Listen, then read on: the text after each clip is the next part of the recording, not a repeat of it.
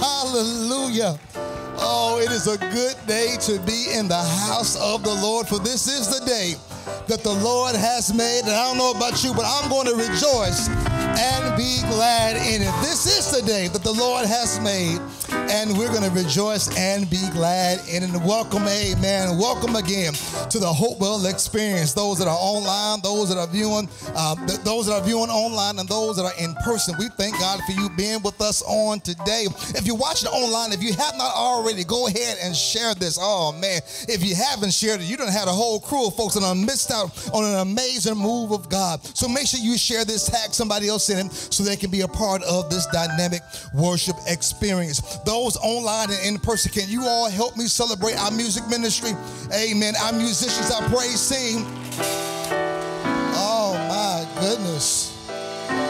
Man, and what can we say about our guest worship leader today, Minister Cherie Ali? Help me praise God for this vessel, this woman of God. I tell you, Sister Minister, you had one more time to holler, I was going to take off. You, you had one more time, and it was going to be on and popping. It was going to be popping like popcorn. If you hollered one more time, you were on edge, and I was ready, but you didn't holler. Amen. But we thank God. We thank God for her. Amen. We thank God. Her. God, thank God for her once again. Let me get myself together. My words is jumbling up. I thank God. Our church mothers are in the house this morning. Mother Albritton, Mother Henry, Mama Lou, Mother Mac. Help me thank God for our church mothers. I tell you, I thank God for these amazing women. Amen. I was telling somebody earlier, every week it's like a treat because I don't know who's going to be here. Amen. I just be so glad and so excited to see all of the faces. Thank God our elders and ministers are in the house. Minister Lynn, Elder James, Elder Corey. Come on, help me praise God for them as well. Amen. Deacon Baker said, help me praise God for our deacon. Amen. Amen. We're getting ready to get to the word, but listen, I would be remiss if I did not, on behalf of my wife and the Swim Sisters, thank you all so much for an amazing 10 year anniversary surprise. Hey, Amen. I'm telling you, I didn't know what was going on. Carrie just kept walking around telling me happy anniversary, going to the door. I didn't know what was going on. And normally she spilled the beans, but she kept this real good until it was up until the moment. So thank you all so much because I realize folks ain't got to do nothing for you. Uh, but when people give, especially give of their resources, nobody has to do that. And so I thank you. I thank you. It has been an amazing journey. And we still got some more running to go. Praise God. We still got some more to go. Amen. But listen, I told you this on the video, and I'm going to say it again. I could not do what I do if it was not for an amazing woman by my side by the name of Brittany Kent Cawthon Swims. Can you all help me celebrate our First Lady? Amen. I could not do. She's very supportive. She never gets in the way when it comes to ministry. She's, all, she's always pushing me to be able to go forward, to do all um, that God has called for us to do, for me to do. And I could not do it, could not do it, could not do it. When the load gets heavy and it feels like nobody else is there, I know I got Jesus and Sister Swims. Amen. So help me praise God again for our amazing First Lady. Amen. I thank God for, thank God for, thank God for. Listen, let's get to the word. Matthew chapter 18. Matthew chapter 18. We're going to finish our series today. Yes, we are. We're going to finish this thing today. Amen. In our series entitled Finding Comfort and community. We're back in Matthew chapter 18, Matthew chapter 18, amen, verse 15 through 17. If you could stand uh, for the reading and the reverence of God's word, Matthew chapter 18, verses 15 through 17, amen. Those that are able to, let us stand if you can, amen. If you can't, no biggie, amen. God still loves you, amen. Matthew 18, Amen. I thank God for our admin team, our media team, our ushers, our parking lot team. Um, they make all of this possible, and I thank God for them. I really do. Could not do it without a great team. Matthew 18, 15 through 17. It reads like this from the New Living Translation of the Bible. If another believer sins against you, go privately and point out the offense. If the other person listens and confesses, you have won that person back. But if you are unsuccessful, take one or two others with you and go back again so that everything you say can be confirmed by two or three witnesses. If the person still refuses to listen, take your case to the church and, then he or she won't then if she if he or she won't accept the church's decision treat that person as a pagan or a corrupt tax collector god we thank you for your word We thank you for the strength and the power of your word. So we pray now that in this time, oh God, that your word will be fresh, that your word will be made fresh, oh God, that it will not fall on deaf ears, but that it will fall on ears that are ready to apply your word to our lives that we may be better. And it's in Jesus' name that we pray. And all of God's people said, Amen. Amen. Amen. Just reach over. Well, you can't reach over. My bad. Just look over and just to somebody and just give them a hello, a wave, or something, a, a air hug. Amen. I know times are different. Amen. But we got to do what we got to do. Amen. Amen. So we're wrapping up our series entitled restoring one another. Man, God has done something over these past seven weeks because what started off as just the series helped us back in March to launch our small groups has developed into something else that I believe that has been helping us to be able um, to get better when it comes to relationships and building community with each other. I said this seven weeks ago. I'm going to say it again today, and you will probably hear me say it a whole lot. It was never meant for you and I to do this thing called life as believers of Jesus Jesus Christ by ourselves. It was never meant for us to be Lone Ranger Christians and to be in isolation, but for us to be able to thrive in community because it is sometimes, it is sometimes what can end up happening. We can die in isolation when we're battling things all by ourselves and trying to handle the load of life by ourselves because we're so private and we don't want to let anybody else in. And let me help you out real quick. Don't allow because one person person, two people, three people hurt you in the past to cause you to miss out on some amazing relationships because one person told on you, because one person exposed yourself, because one person told all your business and betrayed you and was disloyal towards you. Let me tell you something. The good news is God will send people in your life that can show you what real friendship is like. God will send real people in your life that will be a Jonathan. You all know the story about David and Jonathan. Saul was Saul was Jonathan's father, and he was always trying to take David's life. But even in the midst of that, even in the midst of that, there was a kindred spirit. There was a there was a solid relationship between David and Jonathan. That Jonathan was loyal to David all the way till the end. Get this, you all. This is what trips me out about the relationship is that according to hierarchy, after Saul was done being king, Jonathan should have been the next one, but he recognized that the oil, the hand of God, was on David's his life, Elder James, and he was not jealous. He was not in competition. He realized, they see what God was doing, and he stood out the way to allow God to be great in David's life. It is possible for God to send you some saved friends who are not in competition with you, but will celebrate your successes, will celebrate what God is doing in your life, and they will be able to recognize the hand of God on your life, Mama Lou and Mother Mac, and not be jealous. Oh, it was meant for us to have thriving relationship. It was meant for us to be in thriving community. And that's why it's so important. I know we've been in this virtual sanctuary for a long time now. We had no idea it was going to be a whole year. Thank God that we're back to in-person worship in some shape or form. But get this, that's why it's important to have a church home. I know, I know, I know. Oh, I don't know about that. I don't want to have no church home. Oh, it ain't nothing but a whole bunch of hypocrites in there. Oh, I don't want to deal with church people. I've been around them all my life, but let me tell you something. There is nothing like when you going through hell in your life, when you got a church family that can stand behind you. There is nothing like when you're going through and you got somebody say, you just dropped in my spirit, and they call you, they text you, they do they do a drive-by. We can't go to folks' houses like we used to unless you've been vaccinated. Amen. All the way, both shots. Amen. Unless if you have not been, then we're doing ding dong dish. We just press the buttons and running back to the car and said hello right there from the parking lot. But there is something amazing amazing about having about having a group of people that will stand with you when you're celebrating life's victory and that can stand with you when you're celebrating life's losses. It's good to have community. It's biblically right to have community. The songwriter back in the day said it right. We all gonna need somebody to lean on. Oh, we don't know when. We don't know when. We don't know when. We don't know what's going to jump off in our life. But we're going to all need somebody to be able to lean on. But here's the thing. Here's the thing. Whenever you get a group of people together, it could be two, it could be three, it can be one and a half. It makes no difference. But whenever you get a group of people together, there's going to be some form of conflict that's going to happen. It's just, it's just the, it's just the nature. It's going to happen. It's going to happen. So I said this last week, I'm going to say it again. So because we know the conflict is going to happen, thank God, thank God that Jesus has already given given us his word to help us in how to be able to approach conflict. Because get this, all conflict is not bad conflict.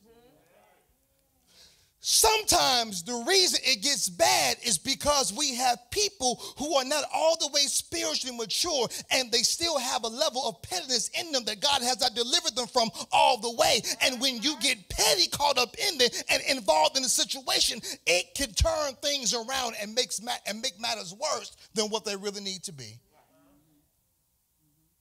And because we know that we're going to have conflict, and because we know that someone may wrong us, someone may sin against us, God has given us His word to help us how to be able to navigate through seasons like that. That's why He gave us Matthew chapter 18, 15 through 17. That if a brother or sister sins against you, here are the steps you and I are to take, not just a point to make us right but to be able to but to be able to uh, gain that brother back, that sister back, and to be able to restore the relationship. Jesus tells us that your first step, we talked about this last week, just kind of recapping real quick, that your first step, that if a brother or sister sins against you, if another believer sins against you, that you are to go to them privately and directly to be able to address what the situation is.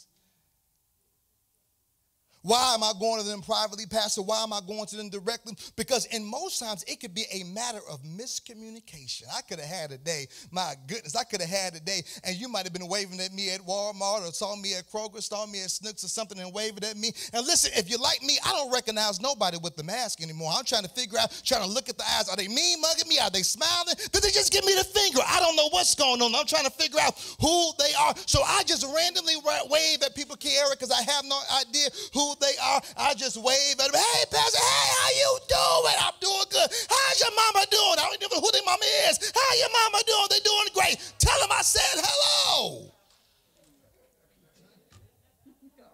Oh no. Don't know who nobody is at all. But when it comes, I forgot my whole point of even saying that. Lord, why did I even say that? I don't forget. Let me get back on track. Lord, I'm trying to, that's why I slowed down. I'm trying to be, what was I getting with this? I don't even know why I said that, but we're going to keep the train moving. Amen. Amen. And so because we need, we need, we know that we're going to have issues. We know that things are going to arise. Now I know it could be a matter of miscommunication and I go to them directly. I go, I go to them privately because we may be able to fix the matter up before it gets exposed on Facebook and told to other people what on your side, and you didn't share what you did to cause them to respond the way that they did.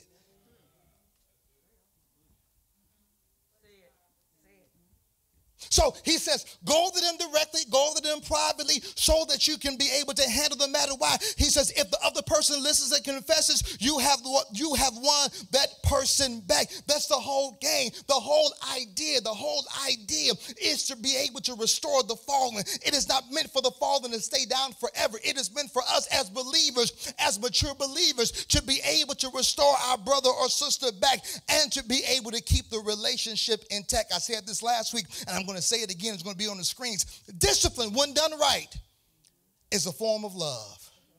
Even if I have to come and check you, even if I have to come and pull your coattail, I can be able to correct you and, and, and, I can be able to do, correct you and do it in love. I don't have to be mean. I don't have to be harsh. Here it is. I know we've had some, some of us may have had some bad experiences when it comes to church discipline that you've had some pastors, you've had some people that have literally abused that whole thing called church discipline to be able to make themselves look more holier than you or to make themselves look better than you. No, that's absolutely wrong. And I'm so sorry that you may have experienced that. But the truth of the matter is that discipline, when done right, is a form of love. Jesus says, God says that I discipline those, I'm paraphrasing, I chastise those that belong to me.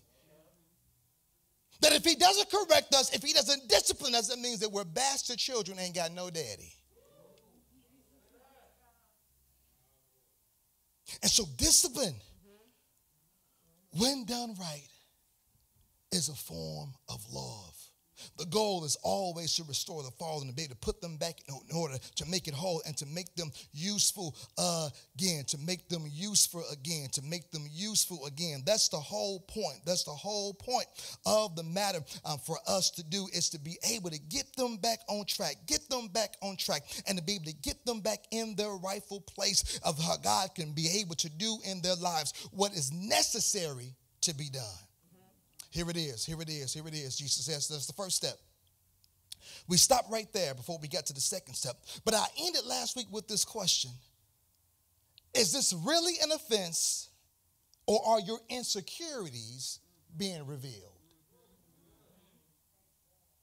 Has your brother or sister really sinned against you? Have they really wronged you? Or are you just super sensitive?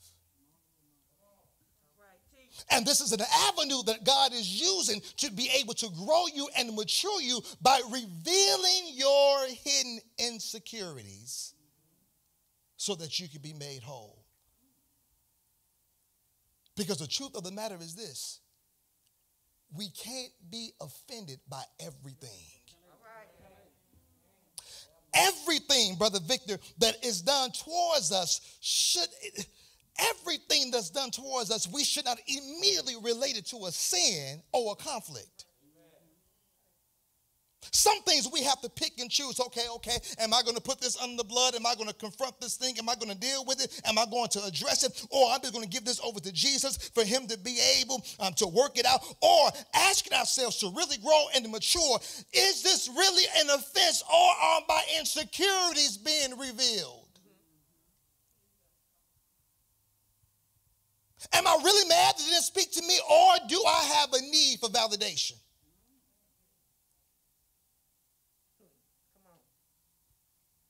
Am I really am I really upset? Am I really upset that they exposed some stuff about me prematurely, or is God is God letting me know that you reap what you sow? That you have somebody to expose you because you can't keep your mouth shut for nothing.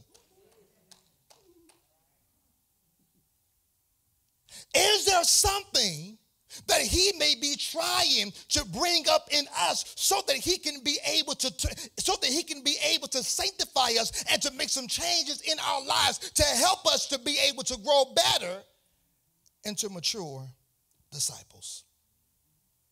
Step one get the brother get the sister go to them privately go to them directly. Here it is step two let me hurry up let me hurry up. Here it is step two. He says this look at what jesus says Verse 16. But if you are unsuccessful, take one or two others with you and go back again for the so that everything you say may be confirmed by two or three witnesses. So Jesus says, okay, if you went to them privately, you went to them directly, they didn't confess, they didn't admit, they feel like they have done no wrong, even though you put it out there in their face. They're, ha- they're, they're not repentive. Jesus says, okay, now go.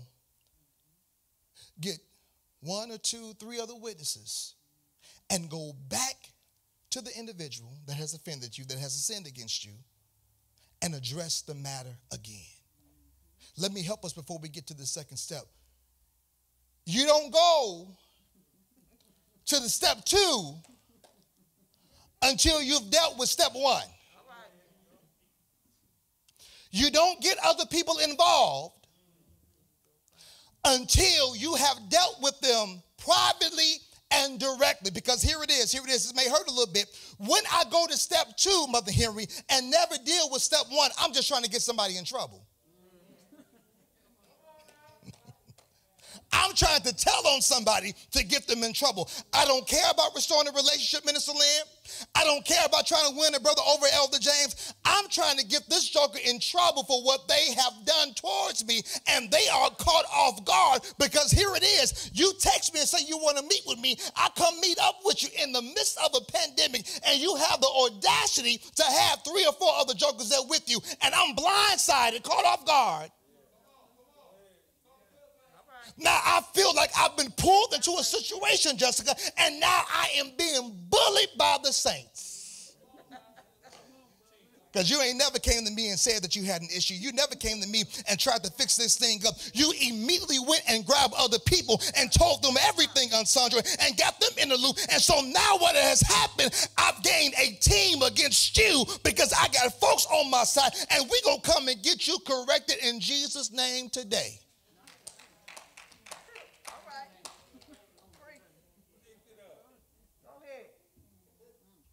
But we've dealt with the matter immaturely because I never came to you first. I never came to you directly. I never came to you. I never came to you directly. And I never, I never, I never addressed what the matter was with you. I just immediately went and got other people involved because I could care less about our relationship. I'm just trying to get you in trouble. How we handle, Sister Annette, when a brother or a sister sins against us, will reveal our spiritual maturity or the lack thereof. Because when I'm really mature, when I'm really striving to be mature, Mama Lou, and to handle this the way that God would want me to, and to be able to do this as pleasing in the eyes of God, I am going. I will be convicted by the Holy Spirit. No, don't you do, don't you, don't you tell nobody else that you go to them. I, I, know that sounds real old school when you talk about conviction, but the Holy Spirit will just start dealing with you. Don't you? Don't you say? Don't you send that text? Don't you send that email? Don't you call nobody until you go to them directly? Don't you know the Holy Spirit is there to be our helper, not just to make you shout, not just to make you feel good, but He's there to be our helper to lead us in doing what pleases God. Why? Our flesh and our spirit are always in conflict with each other.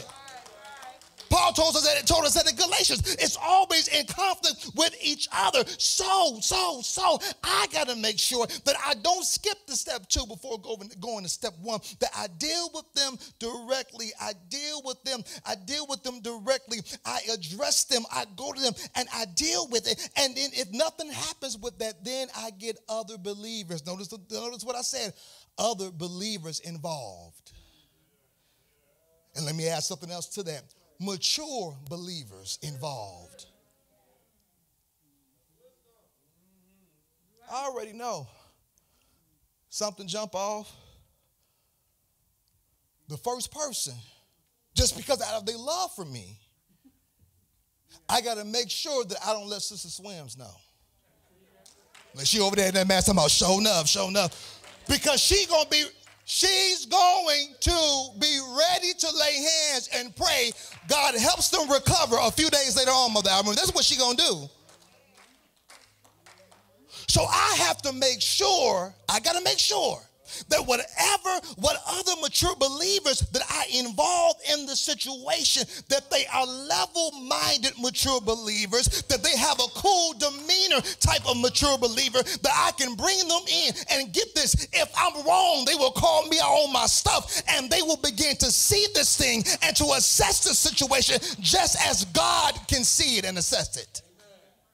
So what's the purpose of adding, bringing in two people? Because just to make sure this ain't some petty stuff just to make sure that there's some that there's, there's some legitimacy to this situation and to help to figure out how are we going to solve this thing and to bring about rec- uh, reconciliation and restoration.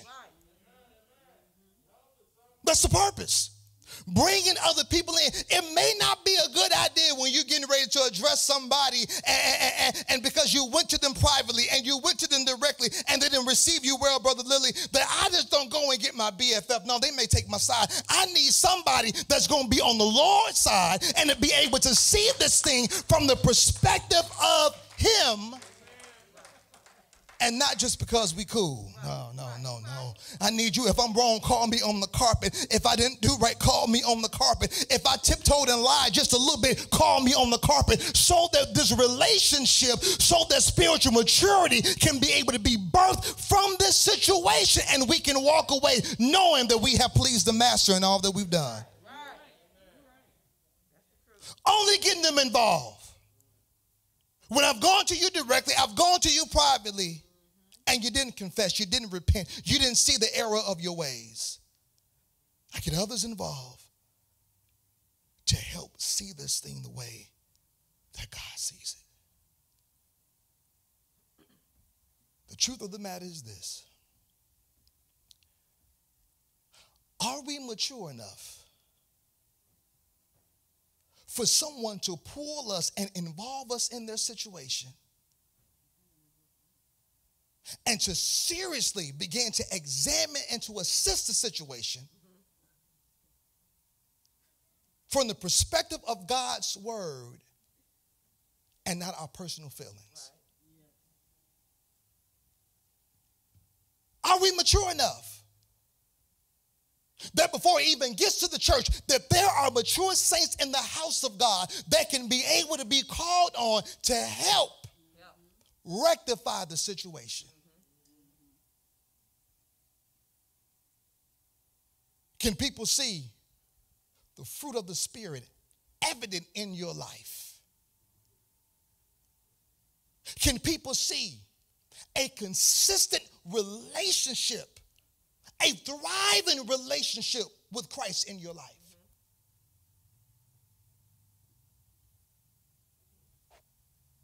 If we're going to handle conflict, and if I can't get it done with just you and I, Minister Cherie, there ought to be some mature believers around that I can be able to get involved. Thank God for church mothers. Thank God for deacons that can help step in and be able to bring what God has to say and what God thinks about it to help rectify the situation. He says, goes on, I'm, I'm almost done. Praise God. Look at, we're going to get out on time and had a good long worship. Amen. But we're going to get out on time. Look at God. Look at this, what he says. Verse 17. If the person still refuses to listen, take your case to the church. Then he or she won't be accept eh, then if she he or she don't accept the church's decision treat that person as a pagan or a corrupt tax collector. Here it is step three if i'm going to restore another believer. If i've if i've gone to them privately i've gone to them directly nothing happened if i've gotten other mature believers involved and nothing has happened here's our third and last step i need to address it publicly and I'm, when i say public i'm not talking about put it out there on social media when I say publicly, now I am getting the church involved. Now the pastor gets involved. Now church leadership is getting involved now to make a decision on what the next step needs to be. Our prayer should be that we never have to excommunicate anybody from the family of faith, but always restoration. Always an avenue where we can be able to deal with this and handle it between us before we get other believers involved, before we even get, um, uh, that we can be handle it between you and us, before we even get other believers involved and then lead us to have to get the church involved. No, it should be that we are striving to do this thing so that God is honored in what we are doing, so that God is pleased by what we are doing, and that we are displaying long suffering and patience and the fruit of the Spirit towards towards each other, and that nobody ever has to be excommunicated out.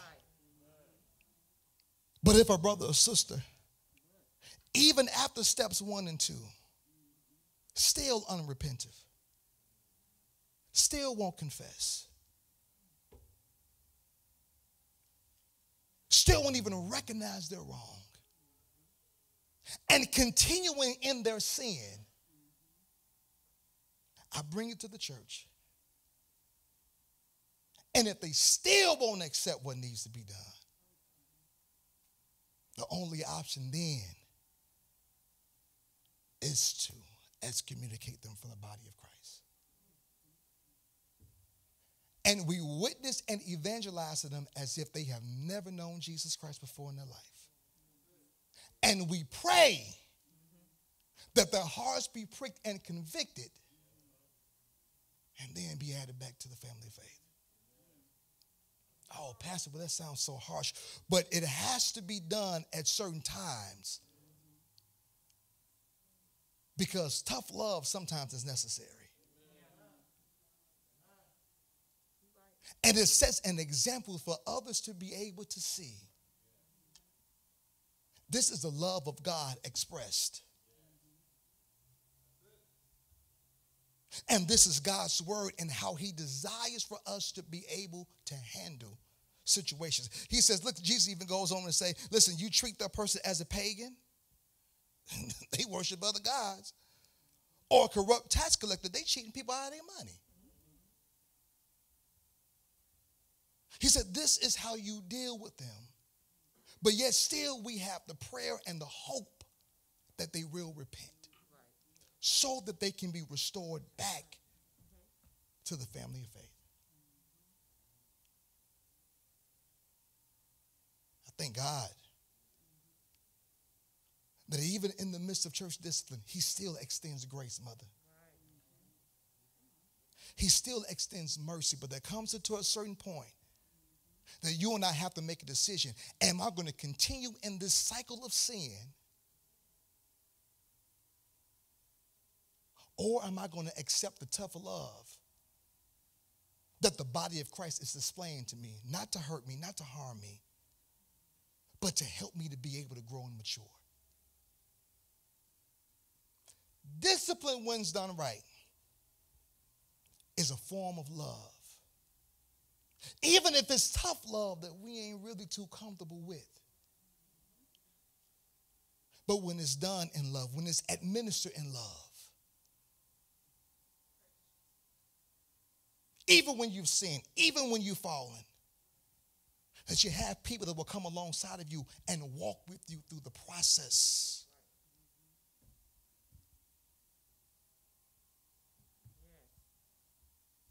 Showing and demonstrating what the fruit of the Spirit is, live and in action. Then we've shown the world what the church is and how the church operates based off of God's word.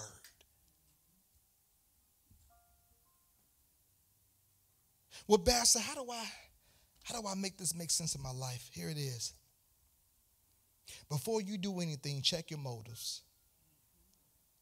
Check your heart. Why am I going to them directly and privately? Why am I getting other people involved? Why am I going to the church? Why am I getting the pastors, the pastor and church leadership involved now? Be sure that whether it's step one, two, or three, be sure that you want your brother or sister to be restored and you're not just trying to prove a point. Well, I want them to feel my wrath. No, make sure, because if that's the case, your motive is already wrong, it's off. Check your heart. Are you trying to get somebody restored or are you trying to get somebody in trouble? That cracks me up when grown folks try to get other grown folks in trouble with grown folks. folks can bad that you know what you want me to do. They ain't my kid. I got two girls. They ain't, they ain't my kids. Do you desire for them to be restored? Or are you trying to prove a point? When a brother or sister has sinned against us or a brother or sister has fallen into sin, we should never glory in them falling. We should never be excited or magnified that a brother or sister has fallen into sin. Our heart should break And we should ask of God, God, am I a vessel that you want to use to help walk with them through restoration? That they may be restored back.